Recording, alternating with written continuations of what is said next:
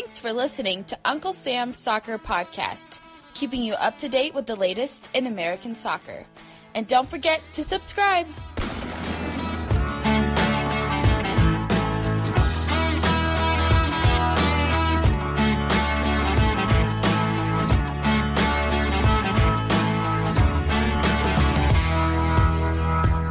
On this edition of Uncle Sam's Soccer Podcast, it's a Premier League special. We discuss Americans in the Premier League and expectations for them. We also talk about NBC and their new television strategy. And finally, we take a look at the Premier League and break down big topics. All this on the next episode of Uncle Sam's Soccer Podcast.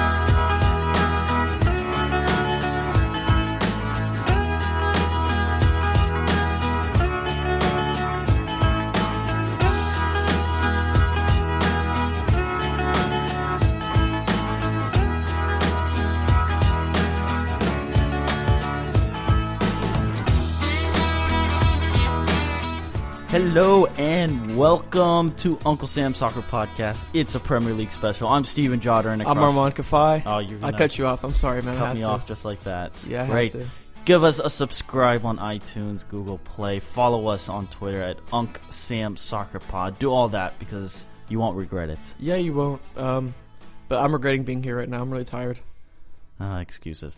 uh, Premier League special. Yeah, so much to discuss. There are five ac- Premier League players who are American, Wow, that's a lot. all on separate teams too.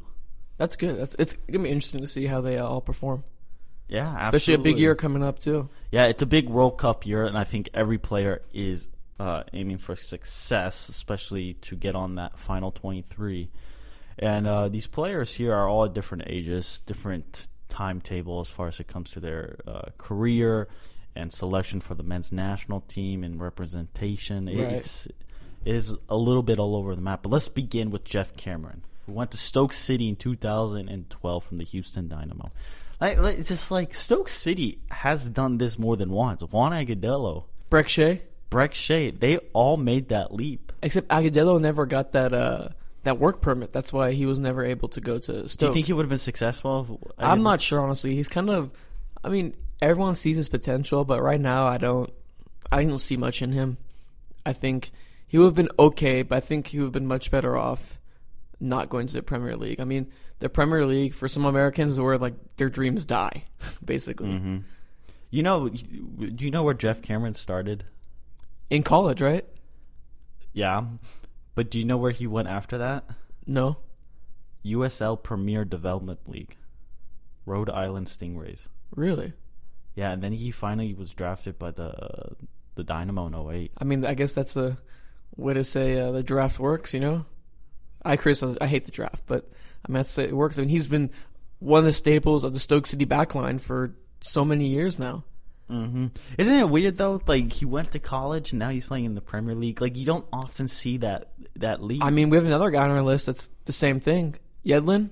Yedlin went to Yeah. Akron, yeah, and with, with the, the Sounders and whatnot, and now he's playing the Premier League. I mean, no, it's, it's it's really it's really cool to see these guys get drafted and go to the Premier League. I still hate the draft and I still hate some of college soccer, but I mean, at the same time, you can't say it's not working when you have a couple of couple of America's finest players playing in the Premier League that were drafted from college.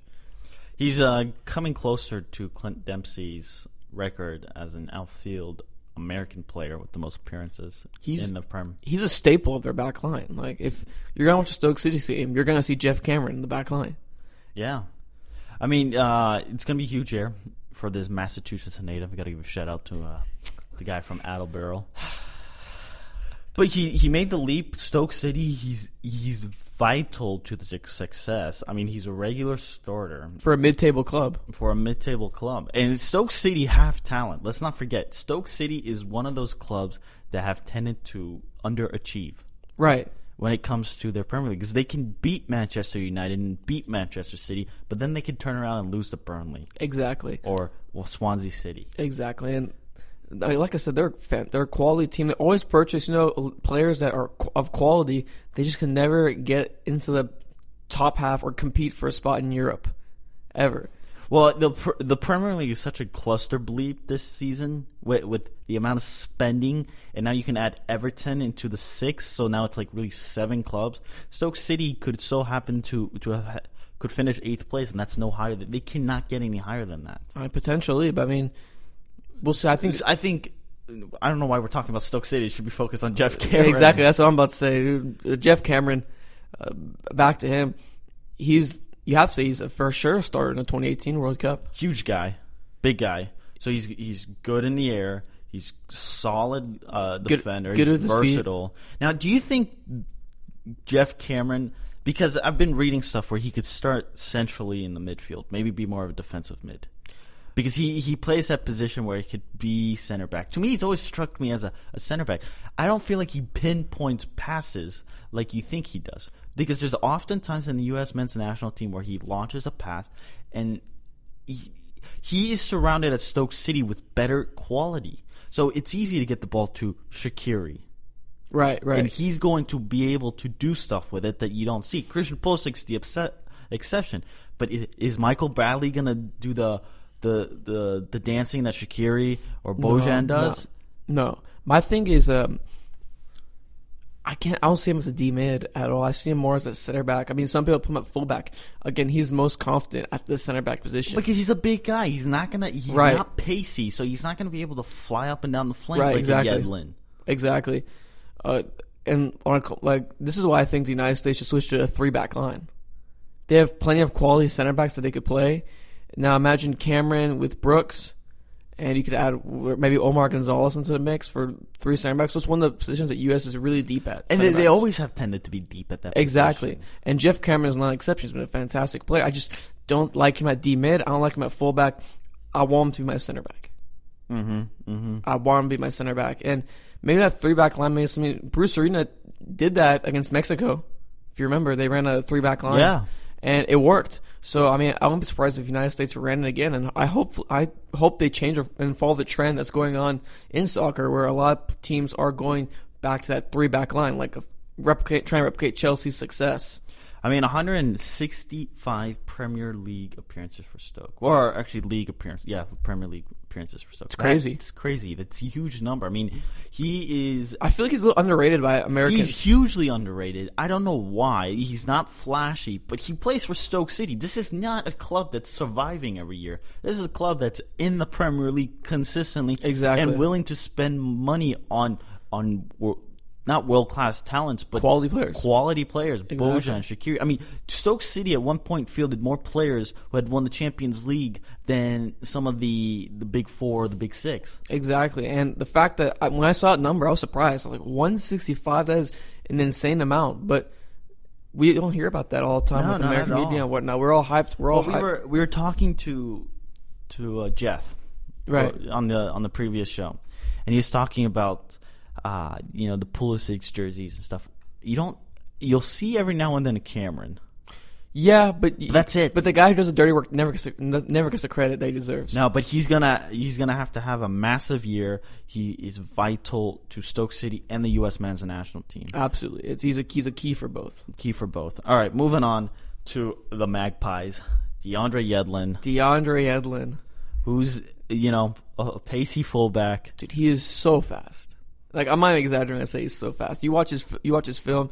He just is a blitz up and down the up and down the field. I mean, I think Klinsmann had him at midfield for the longest time, and uh, Arena had him at fullback now. And I think fullback's the right position for him. I think he's slowly getting better on his one-on-one defending, and is a defending in general. Because I mean, he was a really raw uh, fullback coming out.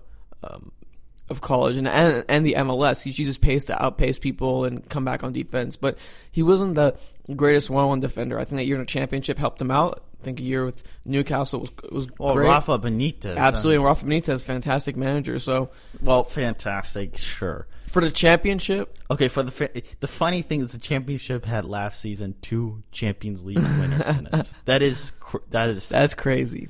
But uh, Rafa Benitez has definitely, I think, developed Yedlin that you didn't see. I think Klinsmann was right to have him on on the 14 World Cup roster. Oh yeah, I agree, hundred percent. I think he was a he he was a star, and people that he was a talking point, and that's what the men's national team needs. They need they you need names with with some sort of recognition. right. And DeAndre Yedlin, I mean, you can recognize him through his hair. You can recognize him through his play because just he's the one fast guy in the pitch that you'll see. He's running up and down the flanks. And the thing is, what he's really good at, and what he was good at when he was in MLS as well, it wasn't his defending; it was the ability to pump balls into the box, to pump balls into the box, head them in, or not head them in, but provide service for somebody to head it in. And he did that. If you watch a lot of the Newcastle film that has been posted, all you see is him crossing in balls, but them hitting the post so many times. Like he could have had like double digit assists, but you should post, post, post. Like he creates opportunities on that wing. I mean, we kind of we didn't see that many opportunities being created in the uh, Gold Cup through the fullbacks. If that makes any like, Yeah, sense. and you know, let's not forget Yon, uh, DeAndre Yedlin started with Seattle, right? Yeah. he's 24 now. He went to Tottenham, was on loan at Sunderland, Right. went back to Tottenham, and Newcastle bottom. So he played, but that Derby up there is huge. So he's played both sides. Well, Right. he hasn't played on the Newcastle side when they're playing Sunderland, but he's played for both clubs. That's that's a weird point to think about. But he had, you know, that Premier League taste while on Sunderland. He, I don't think he was necessarily ready. But now, after spending the time in the Championship, he's a he's going to be uh, a regular. And I wonder if Tottenham regret his sell. I mean, I don't know if they'll regret it, but he's slowly evolving into a player I think people envisioned him to be three, four years ago. Which, I mean, people have unrealistic expectations, but I think right now he's a more complete player. And I think even just this one year in the Premier League, maybe another one, is going to help him develop a lot. And, and is right. I think that when when he was under uh, as the manager of the U.S. men's national team, Klinsmann was right in the sense that players need to play European football, European soccer. The Premier League is perfect. Look at how Cameron has developed. Now, the thing is, if you had more players in the Premier League, in the Bundesliga, in the Serie A, do you? It's a question for another day. But I think the quality of the squad improves, and then these players are used to playing with with players who are better. But when you switch back and forth from MLS to Premier League, and you you have this mixture of a squad, yeah, the, I think the MLS game is slower. So DeAndre Yedlin, Geoff Cameron, Danny Williams, Hyndman, they're used to a quicker, pacier game. So so Yedlin is going to come in and, and suddenly play with the men's national team. It's not as quick, and it changes.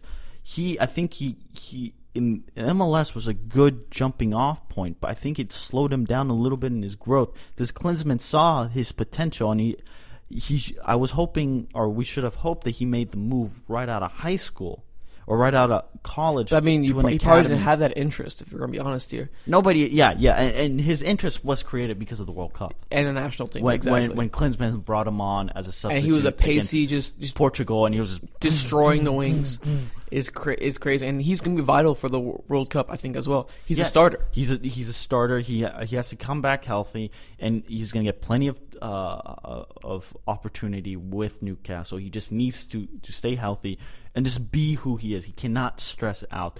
And at 24, he still has room to improve. Oh yeah, I mean, I think he's a fantastic player, and I think he'd be a perfect wingback in that three back line that I was talking about. I think he'd be a perfect wingback going up and down the pitch. He has the energy to do that. And he has the pace, and he's now he's now a more accomplished defender, and he has that attacking work rate too.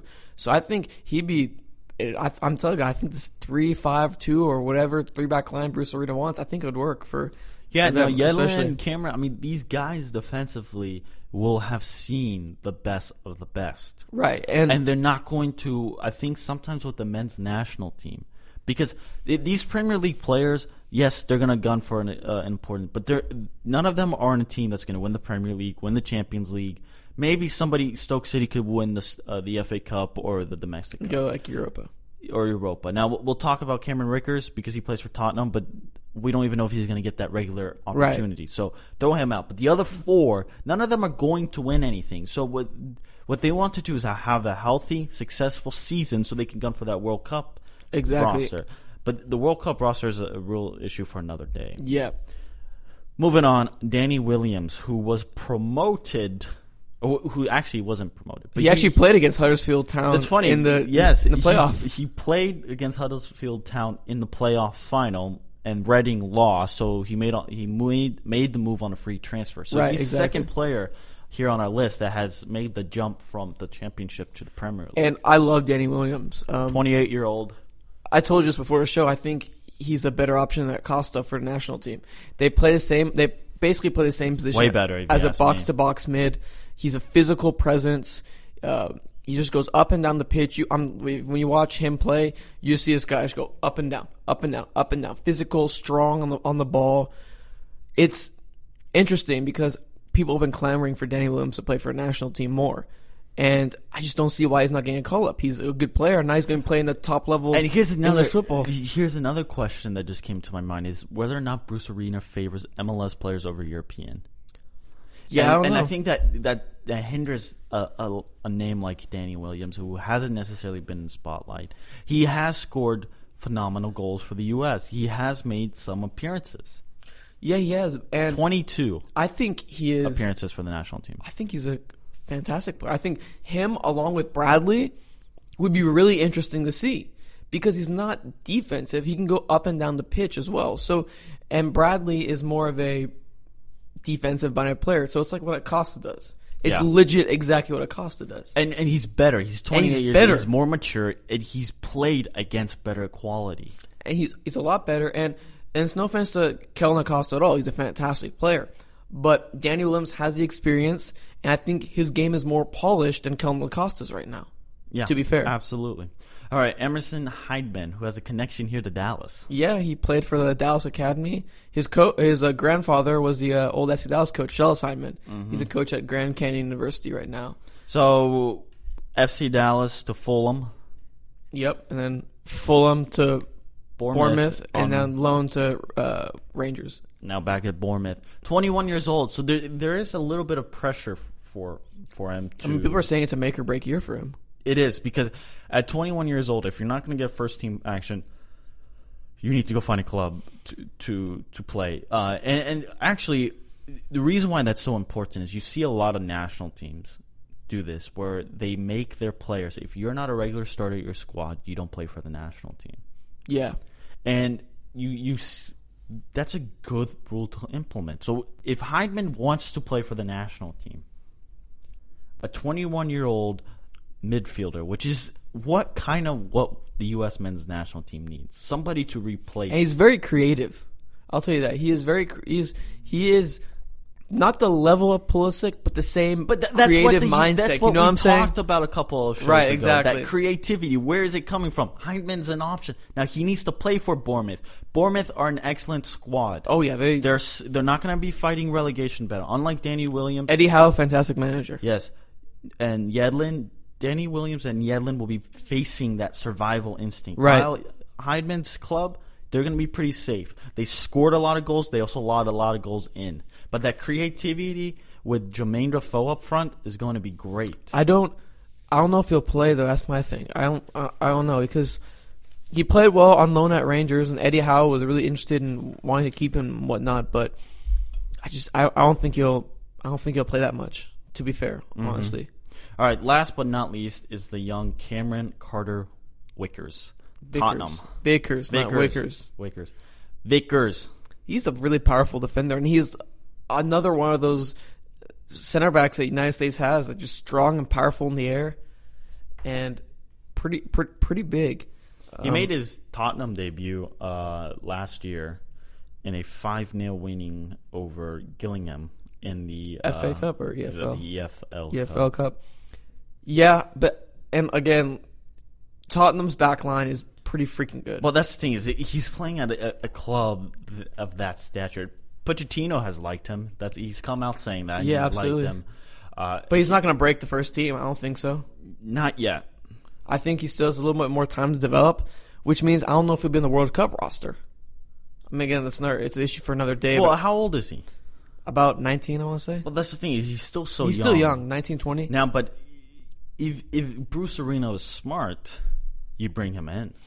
Yeah, I think so. I think a, a player like that, you bring him in. That's that's against your rule, though. He doesn't play, but he's so young. You you reserve one or two spots for the young Right, right, guys. like they did for Julian Green. Julian Green, you, you bring the experience, you bring them to Theo Walcott famously did this in 2000 and I think 6 was with the England World Cup. It wasn't with the 2010. It was it was such a flip-flop of what should have happened. But Cameron Wickers should be on the roster. You think? Yes, because playing at Tottenham, you're surrounded yourself with such talent. You're going to learn from Eric Dier. You're going to learn from these center backs.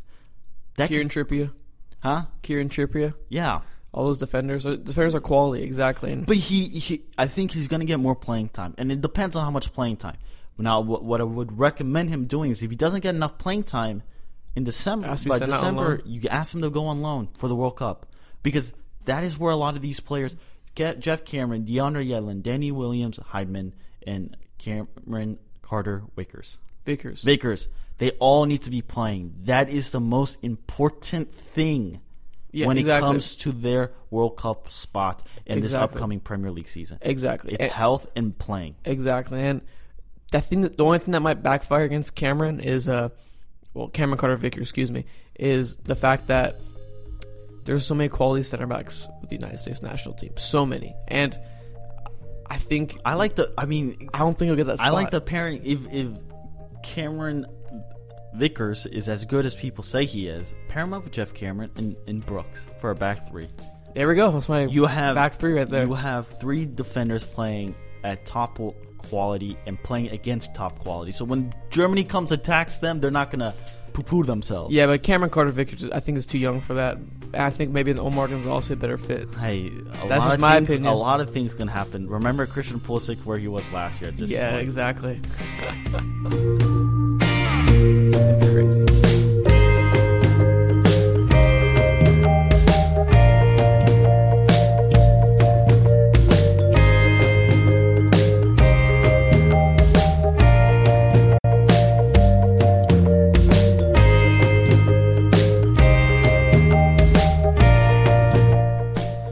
Alrighty, the Premier League special continues.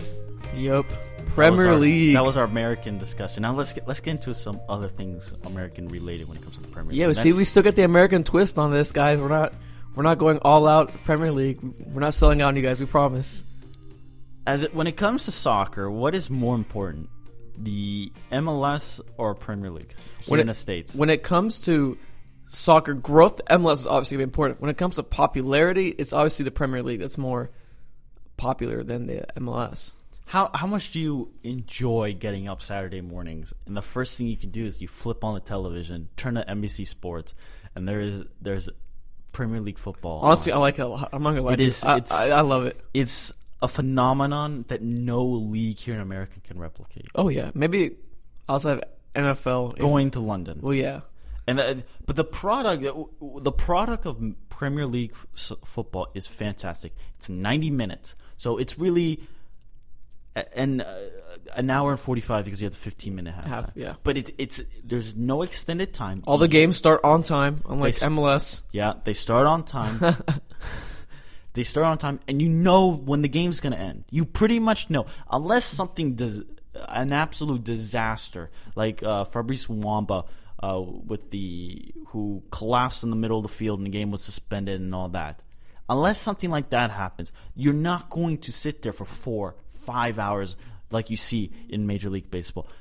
NFL is three hours long. That's twice the length of a of a soccer game, even MLS length. But the product of Premier League and the broadcast NBC does is great. Oh, It's phenomenal. honestly, when NBC purchased the rights, I think a lot of people were like worried, but it's better than Fox Soccer. We all hated Fox Soccer. I hated Fox, Fox oh, Soccer. Fox Soccer was It was terrible. It, it was cheap. It, it felt cheap, but NBC has really invested into this product. and they invested into it, and now we've gotten access to all the Premier League games, but that's changing. Yeah, well, it's changing, but let, let's set it up here. Sports Media Watch. The 2016-17 English Premier League season averaged 420,000 viewers per window across the NBC family of networks. I mean, Down, that's, that's not a lot.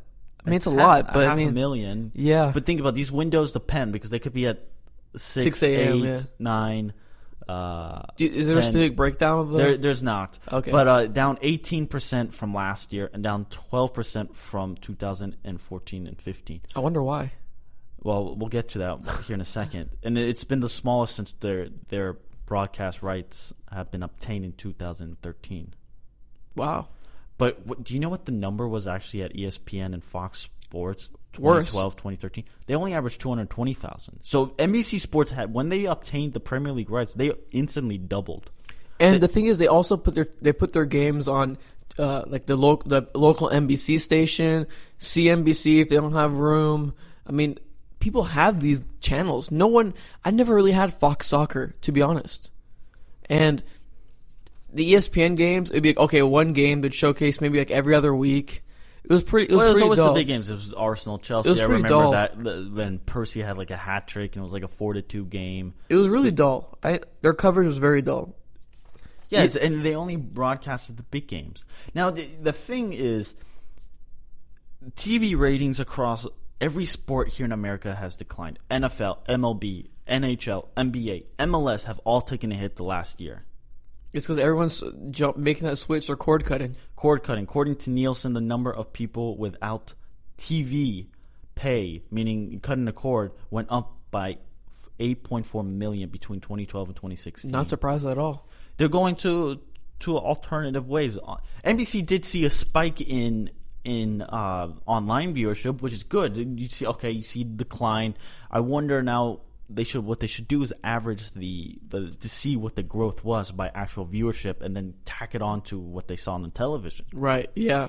Uh, But like like you said, everyone's switching to streaming now. A lot of people switch. Like they like a lot of people have cable. They'll go get Sling TV or something like that, and that's their way of uh streaming. The And matches. if you're an American soccer fan and you love the European leagues, you could everybody could who's listening to this podcast, which is a lot of people, so don't be surprised if you see other people raising their hands at some random point.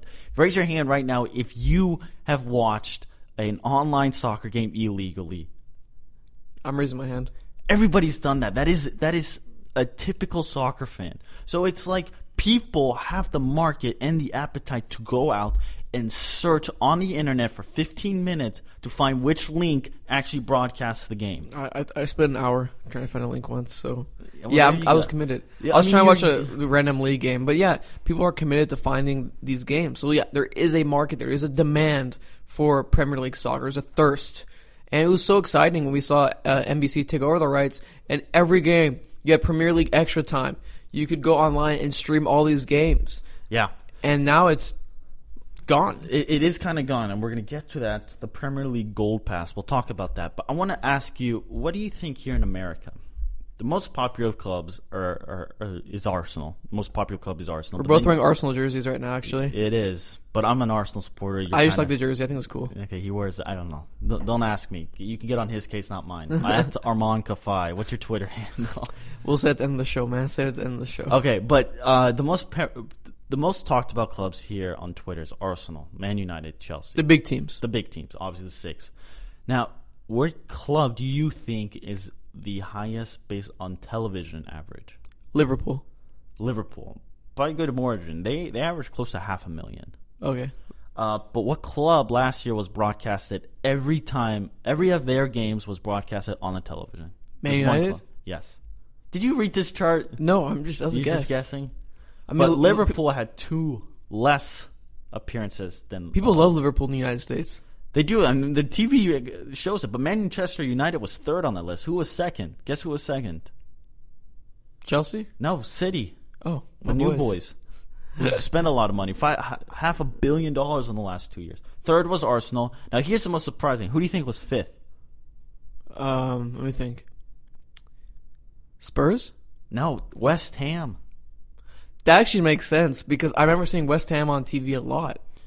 No, they weren't on t- television all that long. Really? On on TV viewership, they they averaged the fifth most. When their games were broadcasted, they averaged fifth most. But they were only broadcasted against the 18 big times. But were they one?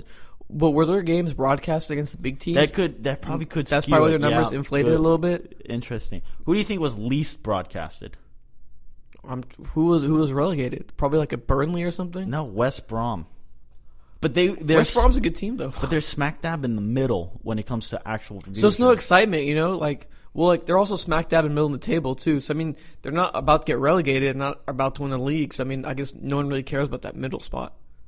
Going to, To back to, to our American point, Stoke City. You would think Stoke City would get some sort of spike because there's an American playing.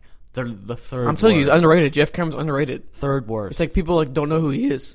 Third worst. quality player. But the, the television, you know, broadcast is, is important. Now you have Fox, the introduction of Bundesliga. And it's great. It's not like the best coverage, but hey, it's another option to watch. You don't have to watch this Premier League, and Bundesliga is an exciting league in itself.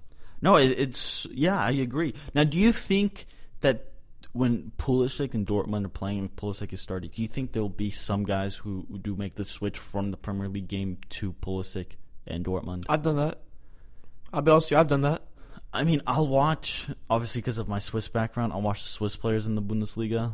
Like when Leipzig and Bayern was playing. You remember that game? Yeah, I was. wa- I watched you that watch game that? for sure. I, I still I still am pro Premier League. That's to me, I love that league. I know I know the players more. I follow the clubs more. I that's that's where my yeah, but Leipzig is. was it, Leipzig was interesting with all their young players rising up. Yeah, to, don't get me. Yes, I understand the game quality is just as good in this Bundesliga. I just don't have that same draw to the Bundesliga. okay. Now, when there's a big game, Dortmund, Bayern Munich, or you know the massive ones, yes, I'm watching. Okay. But okay, I, Steven. I, I, prefer, Okay, Steven. I prefer the Premier League. What do, you, what do you want me to say? But do you think that's should should the Premier League ratings even matter? I mean, yes and no. I mean, the interest is there. I mean, that's all I really need to know. The interest is there. I mean, the ratings don't really. I don't think the ratings reflect the interest. I mean, not everyone in the world has a Nielsen rating box, Yeah, but that's how TV people recognize it, that But that that's important. it is. Yeah. I mean, if the success of the show is based on our ratings, I mean, we don't get ratings, so yeah, we do. yeah, nine What- iTunes ratings. Apparently, I'm really handsome. So, anyways, There you go. Yeah, uh, not only subscribe, leave a review on iTunes for us. Or you should go read those listeners. You should be interested because there's some weird ones. But NBC Sports is actually because of the cable cutting, and it's not that. See, the thing is, a lot of other sports, the views. I think the reason why their TV ratings went down, like the NFL, MLB, is a their sports have become a little boring. It's too long of a window. Like Right. who, who's got three hours to spend on NFL? Who's got four hours to watch the Red Sox and the Yankees play? A meaningless one out of 60, 162 games. Nobody. The Premier League is beautiful because it's and the MLS. Soccer in general is beautiful. It's a 90 minute game. Unless it's a tournament game, you're not going to get more. You are going to sit there. You know, I can predict when the game's going to end. So if I'm going to miss 10 minutes of the game, I know that. so I'm laughing because like Steven's on this rant. But it's ki- true. It's kind of funny. Now, yeah, no, that's true. NBC Sports is about to screw everything up with the stupid NBC Gold package, which I don't even know what it is because it makes no sense. Do you know what it is? I know what it is. What is it? Basically, it's all the games that wouldn't be broadcasted on TV that would be broadcasted on extra time.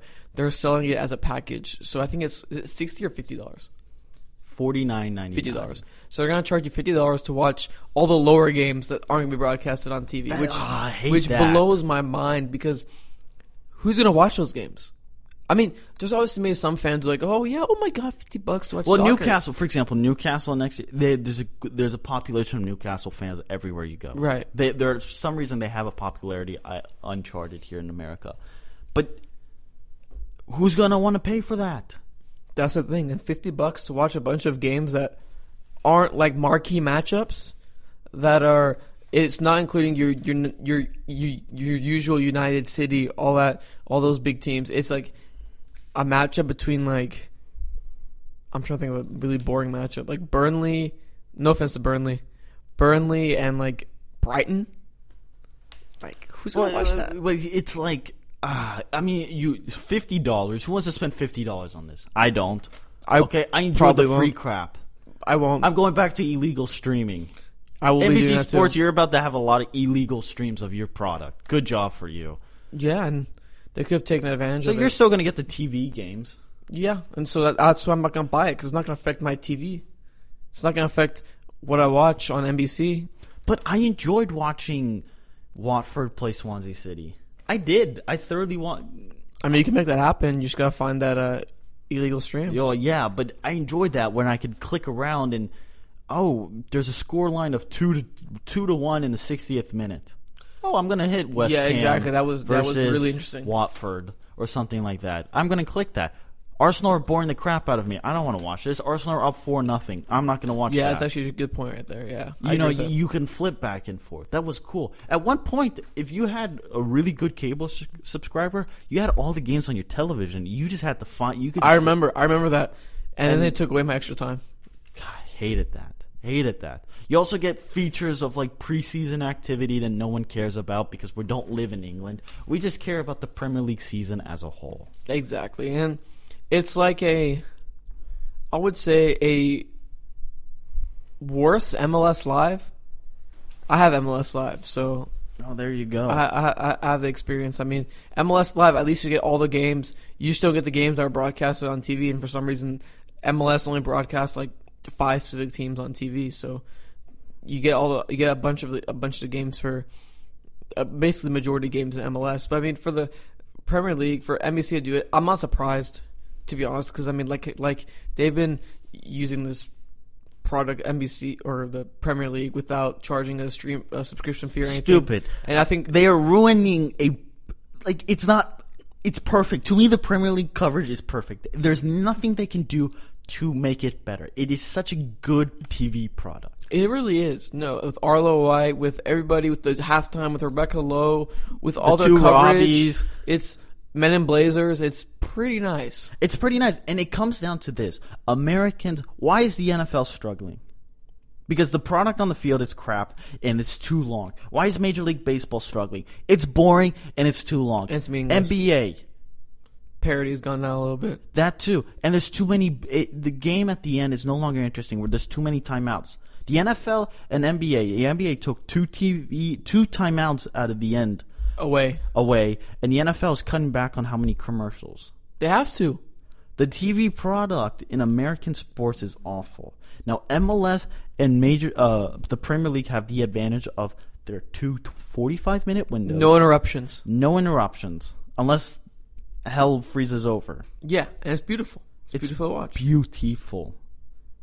But uh, yeah, Yes. and, and it will be interesting to see what what this gold, you know, gold package that we get on what the what the how much they sell is my thing. I'm interested with how many subscriptions they get. Are they going to lose TV viewership? Are people going to be turned off? Because if people want to speak with their wallets and say we don't agree with this, we're not going to buy it, and if people don't buy it, maybe NBC be like this isn't worth it. This is maybe a bad idea. Bad idea. Maybe go back to the free, or maybe do some sort of different subscription. I mean, Maybe subscribe to to the Premier League magazine on NBC Sports. Do do get authors to write about the clubs. Then you sub, then you subsidize half of it with with with that. So you see these monthly subscriptions to these online sports magazines. Right, right, right. You know, and for four ninety nine a month, you can get this awesome coverage of Team X. yeah, it'd be nice. That would be great. That'd be good. That's the investment NBC should be making that leap, growing the Premier League. Now the question is: Is Major League Soccer liking that?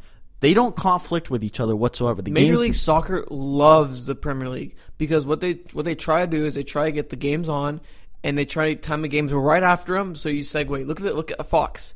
Whenever they have the uh, FA Cup games, they try to time it perfectly. So the next, literally, 15 minute window, then the MLS game starts. Yeah, yeah. It, they, they they try to do that. They try to do that. My thing is, I really, I wish NBC would get coverage of the FA Cup. I think Oh, that'd be that'd be awesome. I think that'd be All right, but uh, yeah. So the NBC TV ratings are an interesting topic because they they're declining like on a lot of things here in America, and that's due to a lot of it to the cable subscriptions. cut, cut, cut. Cut, cut, cut. All right. After this, we're actually going to talk about the Premier League. Ooh, change up. Ooh.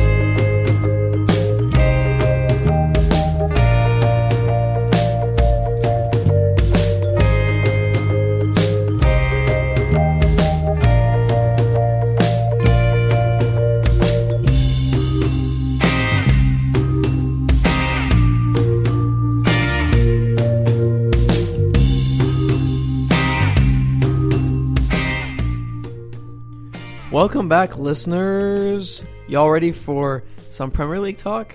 Y'all I know ready for Steven some is. Premier League talk? Hey, I'm Texan. I'm gonna say y'all. I know Steven is. Steven's been crying with the Premier League for the last like three days. Love it.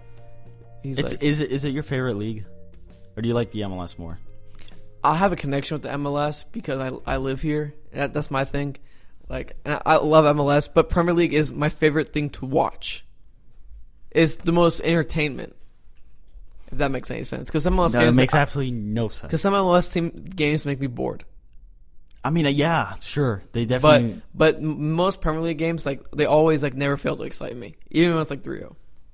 uh, yeah, I mean, So I mean, if that makes any sense. But I have a connection to MLS. Like I love it. No, I, I think we all have a connection to MLS. And for example, the question is would you rather watch Swansea City or against Watford or New York Red Bulls against New England Revolution? That's a tough question Well, for me at least. but the thing is, For the casual we- we viewer, it's just gonna talked- say Swansea. We just talked about it. We, you don't have that conflict yet. Where No. the games overlap. I don't know. Maybe I don't think we ever will. I don't think we ever will either. It's just it's it's that simple. There's no conflict, so it, it works out perfectly for Major League Soccer and Premier League. I think Major League Soccer needs to partner with the Premier League, like we're talking about. Maybe partner with them and well, not like in a way, but like you know, cross. Well, we get a. Premier League club. I mean, we already have one. Well, New York City? Now, uh, I've there's a sports radio host up in Boston, and he Boston. believes he believes the if the England won an NFL club, they we get an, a Premier League club. That'd be kind of fun. What city would it be in New York? Yeah, up north somewhere. Uh, New York, a Yankee Stadium. Just saying. They, would- I, dude, if if you had Manchester United, Chelsea come back to back weekends, that you could sell out. The question is, would it be even a home game or would it be a road game? Because everybody would want to support Chelsea. Oh, it'd be definitely a road game. It'd be stupid. It'd be really. they dumb. would be on the road every game. It'd be stupid. It'd be really stupid. You have fans just flocking. It'd be stupid. I think it'd be big expi- e- exhibition. All right, so- but the Premier League has spent a ton of money this past season. I mean, everyone has. Literally every club has. Yeah, it's that those TV money, that TV money coming in, those billions of dollars pumping into the teams. It's it's a massive amount. Let's be honest here. I believe it's uh, Huddersfield Town who broke their own transfer club record. With record. Aaron Mooy, right? Yeah, yeah, yeah, but they broke sorry. their own club record, transfer club, uh, club transfer record three times in twelve days. Yeah, That's how much. I mean, that is a club that just got promoted, a club that has a budget. if you don't spend in the Premier League, I say you're screwed. Do you realize Huddersfield Town plays at Amex Stadium? A, I hope it's Amex Stadium. I think it is. I think that's the. uh I think that's the Brighton Stadium. I don't think it's. I don't think it's A- Amex Amex Stadium. I'm ninety percent. I'm actually pretty confident it's the Brighton Stadium. Actually, I don't think it's the Brighton Stadium. Now I'm thinking about it. They Who is it? Come on, Google it for me. they play at Kirklees Stadium, Who? Huddersfield Town. Who plays at? uh Is Brighton plays at Amex Stadium? Yep. Isn't it? Okay. Anyway, what I was saying is Amex Stadium for Brighton, a club that was also promoted. Yeah, Their stadium cost less than what Manchester City did to buy two players this past offseason. by the way, they, uh, Brighton actually plays at Falmer Stadium. Who plays at Amex Stadium? I don't know, man. So their stadium was worth less than uh, Man- how much Manchester City spent on their squad. Is that what you're saying? See, I don't believe you. Amex Stadium. Who plays at Amex Stadium? I'm asking you. It's Brighton. Well, it says Falmer here, so whatever. I knew. I thought it was Brighton. Uh, Falmer Stadium, known as sponsor sponsorship purposes as American Express Community So Stadium. Amex Stadium, there we It go. is Amex Stadium. All right, now we can get off that topic and get back to Premier League. Okay, but so the Premier League's got the crazy thing about the Premier League this season is the craziness of the season and what it is going to be because there are seven clubs now competing for European positions. who are your seven? Well, the big six: Arsenal, Liverpool, Chelsea, United, City, Tottenham. Add in Everton because they spent so much money. Now, is Everton actually going to compete? No, but they could throw a wrinkle Wow. into all this. Wow. Okay, so th- you really have six competing for Champions League, seven competing for European. And there's always that one team that just figures out a way to break in close to mid-table or not. That has that, get, that gets hot. Yeah, there's a You club that gets. Yeah, yeah, there's a club that's gonna that's gonna be a lot better than everybody expects. Yeah, exactly. They're not gonna pull off Leicester City, but they could be up until Christmas being fifth position, and you see United and Arsenal below them. Yeah, exactly. And it's not Everton. And you take out Everton because Everton suddenly is We're the new boys on the block. We have the money too. Now we're gonna, you know, try Right. to buy our way up. But you have that, and then you have the cluster bleep of the European schedule. Five of these six big clubs in England are in the Champions League. Five. Think about Yep. that. Five. Yep, that's a, this is a big number. It's a huge number. Yeah, it's big for their coefficient too. Not even that. Then you have Arsenal in the Europa League. They're all going to want to play well in European football. Well, I mean, you you heard what uh, Wenger said about the uh, uh, the uh, the Premier League versus the uh, Europa League. They said they're focused on the Premier League because they realize that it's more important to win the Premier League than it is to get into the Champions Th- League. okay, Arsenal have no chance of winning the Premier League. They should be focusing on Champions League. That's the thing. is Manchester United and Jose Mourinho was right last year. Screw the Premier League. It's going to be too much of an effort. We're just going to win the Europa League, and look, we are. We're in the Champions League, just like you, City. And they look just good. like you, Liverpool. and they look good. And they look. Nah, they don't look that good. Well, in the eyes of people, they're gonna look good because they have a trophy. No, no, no. They look good. Yes, yes. In that sense, yes. Yeah, And I make that argument. I think Manchester United had more of a successful season than second place Tottenham last year. probably yeah, because they won a trophy. They won two trophies. two trophies. The Europa, actually three if you include the Community Shield, the EFL Cup, the Europa Community League. Shield. Hey, still a trophy to lift. Oh, so you, you you like that Arsenal treble, huh? The Community Shield, Yes, the Emirates yes, Cup, and the yes. Asian uh, Premier League Cup, or whatever. Yes. Stupid crap. So you have that cluster, and then you have the cluster of all the other clubs spending money to West Ham, to to just stay. West in Ham, with yeah, the West money they spent Ham. with Chicharito Yeah, yeah. and Joe Hart and Zabaleta. hmm Interesting So- acquisitions. who is your favorite to win? I still think it's Chelsea. You think so? Because Chelsea feels like they're going through a, a- a setback. My thing is, a champion should should either my my opinion on a champion is, and this is why I think Seattle wasn't this good in MLS, is a champion always has to get better. I think they've gotten a little bit better, marginally better than they were last season, roster wise. Now losing Matic was a huge is a huge loss. I think a lot of people are not anticipating how big of a loss that's going to be, but I still think Chelsea champions. Their team hasn't drastically not improved. I mean, they've still they're still a quality side, and I still think with that three back line and Antonio Conte, I think they're still the favorites to win the league. Yeah, I. They they are the defending champs. They're You have- defending champs, and I think their team got marginally better. Now we gotta see how those signings work out. I'm not sure about paying 70, mil, uh, 70 million was it pounds or euros for Morata. I'm not really sure about that, but I mean outside that they've made some decent shi- shinings signings. Bakayoko. I like Rüdiger, Bakayoko, yeah. Uh, but they lost Ake, the youngster, who Well, Ake was on loan at Bournemouth for the longest time. and he was successful, and then he came back, and Then they sold had him. had prize for him, but they sold him. And they lost a bunch of you know Zouma left, Traore left again, Matic. I think Matic is going to be missed. I think it's gonna be a big loss. I don't think people anticipate it. But the, the, so you have Chelsea, that's one, right? Yeah. Then you have United, who's just spent forty uh, million pounds on uh, Matic. Lukaku comes in for about 80, 75. Uh, Lindelof. Little from Benfica, Mm-hmm. 31. So who knows? But the thing is, you just watched them against the Real Madrid in the Super Cup, and they were boring. They were a disaster. Lukaku misses a sitter. He made six- the other one, so it's two to one, the, the final score. But it, they don't have a style of play. It is long balls. It, I don't think that's going to work. They're going to draw again a lot of games, and they had a, a huge. They had Bournemouth huge scored more goals than Manchester United They had a huge season. drawing problem last year too. Yeah. So then you flip side to City, who spent half a billion dollars under Pep Guardiola. Yeah. In the, in the two years here. Daniel from Real Madrid. Danilo, Mendy, Walker. They're trying to shore up their backline. Their backline's a mess. I mean, their back line. They every offseason they spent all this money on. on I on think finally, I think this is the season where they think they're gonna be they're gonna be better off their backline. I think they spent they've got the right players. I mean, because they've been spending, I think a lot of money on just, and they've also been relying on older fullbacks, Kolarov, Zabaleta, Sagna, Sia. Sia, Sia.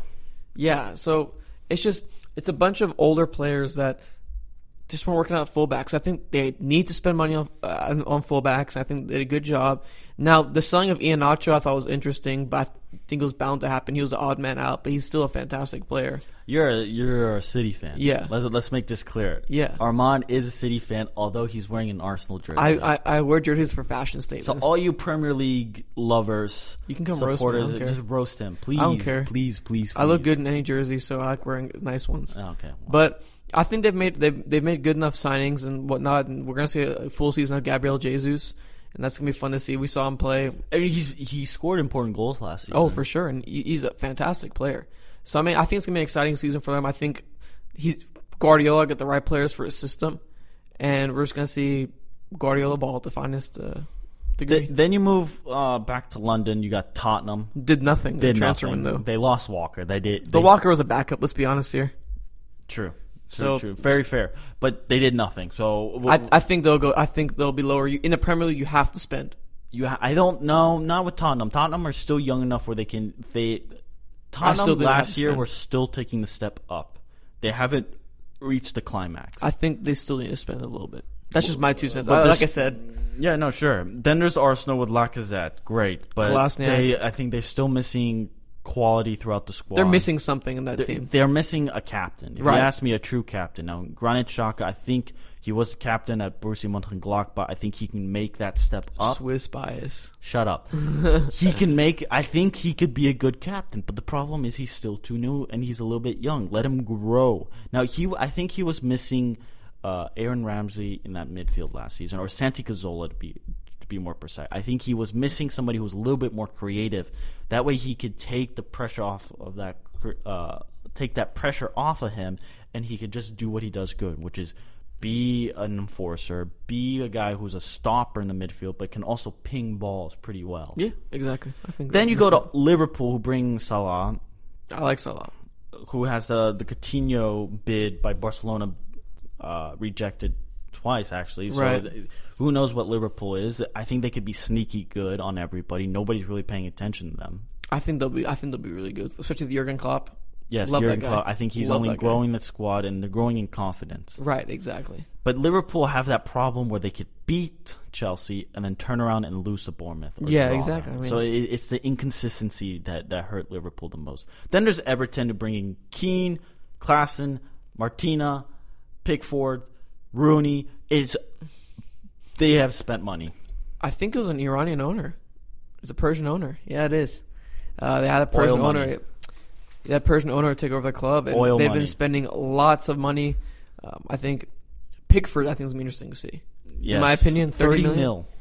That's For- it's about how much. Uh, well, not about, but it's a little bit less than how much did he played for Ederson. So I think the comparison of those two will be interesting to see. Mm-hmm, mm-hmm. I think for I think for sure. But um, I'm gonna ask you, Steven, what's your team that you think is gonna come out of nowhere and be an overachiever this year? Ooh, you know that's that's really hard. I think Everton could be the underachiever where they spend a lot of money and they could underachieve. Mm-hmm. I think Bournemouth will be interesting. They got Jermaine Defoe. They they're solid around all the uh, at every position. They scored a, a, a phenomenal at a phenomenal rate last season. Right, exactly. They scored higher than than Manchester United, and I think they're sneaky good. Mm, that's a good point. And my other one is actually Stoke City, and here's why. I think St- Mark Hughes is going to be a lot, under a lot of more pressure this year, You think? and he has to succeed. Why do you say that? He has to succeed in the sense that either they need to win the FA Cup or the FL Cup, or they need to to win the games they should. Because often in Stoke Cities they could beat City. That we, we saw we see this. They always Often. be City. They always beat City, but then they'll turn around the following week and lose to Watford. yeah, So it's just they you know one step forward, two steps back. I totally I totally agree with with, with that. But my my pick, I think it's West Ham. And there's a club that nobody talks about. They got I love what West Ham has been doing this summer. talk about TV ratings. Mexican star. Chichar- they made a Hispanic Twitter because they got Chicharito. no, they did. They did. They made a Spanish Twitter because they got Chichar- Chicharito. Chicharito, Joe Hart, Zabaleta, Arnautovic from uh, Stoke City. Oh, yes, all, all, yes. the, all, the, all those players going to West Ham. They had a really garbage start to the season last year. I remember they were terrible in the new stadium. and the, The Payet stadium. drama. And now I think they're going to be comfortable in the new stadium. I think they're also going to be a lot better off. I think Chicharito is still a little underrated by people, in my opinion. I think some people think he's overrated. I think he's underrated. I think he's a fantastic goal scorer. I think Joe Hart, he's back in England. He's more comfortable. I think he's going to be a better keeper than what he was in Torino. I think Zabaleta's a good option. And they've moved on from that whole Payet mess. Fiasco. Mess. And then Bilic is going to be just a lot better off. I think they have more quality players. I think they're going to be a team that's going to compete for Europe. To be strip, be honest with you, But the, this is the cluster. I, I can't even pick a favorite to win the league. to win the league. I can't pick it because I don't know. Manchester United look at them and you're like, well, they have so much talent, they spent so much money. Why couldn't it? City's the same thing, and they both have world class managers. Chelsea, defending champs. Tottenham, why can't they? They they took their second place last season. Right. Then you look at Arsenal and you go, well, maybe Arsenal could be that surprise that nobody expects, like Chelsea last season. Or they could just suck. Or they could just suck. Liverpool's the same issue. Yeah. The inconsistency. If Liverpool is consistent for all the for every you know match day, then you'd be like, well, they could they could lift it. They have that team nucleus. They have a good manager. I mean, they almost did back when uh, before JR slipped. yeah, before Gerrard slipped.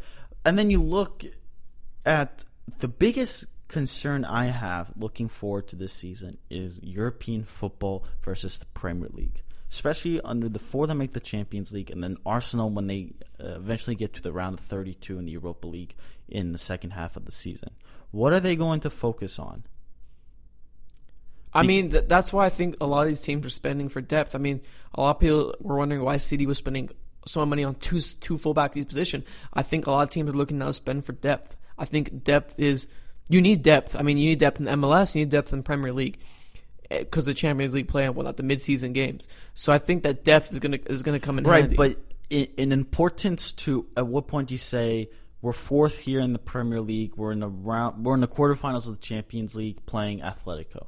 well, I think the Champions League is always gonna have a Is little it bit more. dependent on the matchup? Yeah, I mean, I th- I think so. Honestly, But I, because of Neymar's move, the, the, the Champions League is no longer just a three-team le- uh, tournament. not just a Real Madrid, Barcelona, and Bayern Munich. It's Bayern no longer that. You have the five from the. Pre- you could see every f- one of the five from the Premier League. You could see winning Champions League. I could see Liverpool. I could see Tottenham. I could see every five. Yeah, I you add. Juventus. You add Bayern Munich.